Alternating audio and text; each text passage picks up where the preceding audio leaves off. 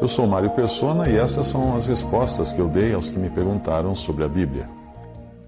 Você escreveu perguntando se um cristão não pode fazer dívidas ou não deve fazer dívidas. Como cristãos, nós devemos nos contentar com aquilo que o Senhor coloca em nossas mãos e às vezes Ele coloca demais até, para vermos se somos fiéis, para ver né, se nós somos fiéis. Uh, nós temos alguns versículos que nos ensinam isso na palavra de Deus. Em 1 Timóteo 6, de 7 a 11, diz: Porque nada trouxe para este mundo e nada podemos levar daqui. Tendo, porém, alimento e vestuário, estaremos com isso contentes. Mas os que querem tornar-se ricos caem em tentação e em laço e em muitas concupiscências loucas e nocivas, as quais submergem os homens na ruína e na perdição porque o amor ao dinheiro é a raiz de todos os males, e nessa cobiça alguns se desviaram da fé e se traspassaram a si mesmos com muitas dores. Mas tu, ó homem de Deus, foge destas coisas e segue a justiça, a piedade, a fé, o amor, a constância e a mansidão.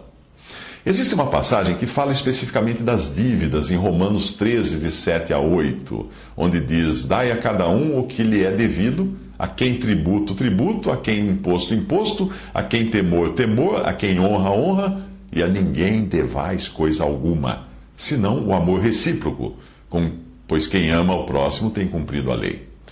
Mas como pode ver, do contexto dessa passagem, aí está falando de dívida no sentido de deixar de pagar o que deve e não de ter contraído a dívida. Quando nós fazemos um financiamento de uma casa, por exemplo, de um carro, nós não estamos fazendo uma dívida, nós estamos fazendo um contrato com um compromisso para pagamento em uma data previamente estipulada. É mais ou menos quando, como você, quando você vai a uma loja e você pega um produto e aí você se dirige ao caixa. Naquele período entre a posse do produto e o pagamento que você faz no caixa, você já está em posse do produto, mas você não está devendo o produto. Porque existe um, um, acordo da loja de que você pode caminhar até a, o caixa para pagar o produto. Isso só se tornará uma dívida no momento em que você deixar de pagar isso no, no caixa ou, no caso de um contrato de um financiamento, na data especificada. Uh, essa passagem aqui também que eu vou, vou ler agora, não, uh, ela também fala uh, de não vivermos apegados ao dinheiro e à vontade de possuir, sempre querendo mais. Hebreus 13, de 5 a 6. Sejam os vossos costumes sem avareza, contentando-vos com o que tendes, porque ele disse: Não te deixarei, nem te desampararei. E assim, com confiança, ousemos dizer: O Senhor é o meu ajudador, e não temerei o que me possa fazer o homem. Quantas dificuldades que você está passando, principalmente como consequência de um mau planejamento financeiro, na vida nós passamos por altos e baixos, e geralmente os baixos são mais comuns em início de carreira. Eu me lembro de quando os meus filhos eram pequenos, que o mês sempre durava mais que o dinheiro, que acabava antes do mês. Ah, quando nós decidimos construir uma casa, então, nós não fizemos como o Senhor ensina em Lucas 14, 28 a 30, que diz: Pois qual de vós, querendo edificar uma torre, não se assenta primeiro a fazer as contas dos gastos, para ver se tem com que acabar? Para que não aconteça que depois de haver posto os alicerces, e não a podendo acabar, todos os que virem os que a virem comecem a escarnecer dele, dizendo: Este homem começou a edificar e não pôde acabar. Então nós ficamos no impasse naquela ocasião. Ou continuávamos morando em uma casa inacabada, ou abríamos mão de algumas coisas. Nós então juntamos, nós então juntamos tudo o que nós podíamos vender e saímos vendendo. Enquanto eu, eu fazia, enquanto eu vendia umas coisas por um lado, por outro eu fazia bicos, traduzindo textos para empresas, dando aulas particulares de inglês, minha esposa fazia bordados para vender, a gente fazia de tudo para fechar a conta. Isso ajudou até a formar meus filhos. Até na formação dos meus filhos foi, foi importante isso, porque eles foram criados sem vergonha, no sentido, no bom sentido de sem vergonha, isso é, sem vergonha de trabalhar. E foram criados muito cuidadosos no, na maneira de gastar. A minha filha, quando estava na faculdade, fazia doces em casa para vender na escola e ganhar algum dinheiro com isso. Mesmo numa época quando as nossas finanças já iam, já estavam bem melhores.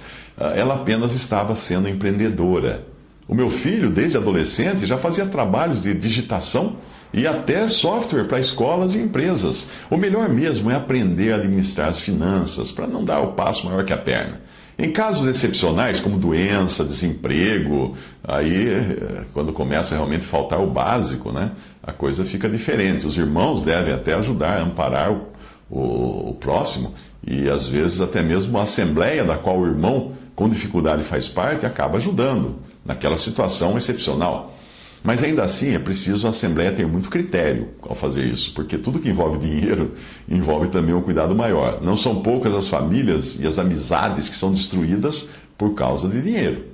A minha sugestão é que você junte o que puder para vender, o que você puder se desfazer, comece a vender essas coisas para pagar suas dívidas. E depois passe a se planejar melhor. O crediário e o cartão de crédito pegam muita gente no contrapé por darem a sensação de que você tem aquele dinheiro que você na realidade não tem. Quando houve uma crise nos Estados Unidos, ela aconteceu por causa da cultura que existe lá, de que as pessoas vivem com mais do que elas podem viver.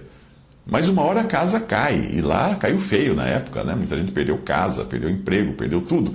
Tem muita, muita gente que ficou desempregada e quando eu vou visitar meus filhos, ainda até hoje, eu percebo que as condições da população em geral estão mais deterioradas do que eram no passado. Tem muito morador de rua nos Estados Unidos, coisa que não se via poucos anos atrás. Provérbios 22, 7. O rico domina sobre os pobres, e o que toma emprestado é servo do que empresta. O jeito é apegar-se aos versículos que a Bíblia ensina, eh, que devem servir de bússola para o nosso andar.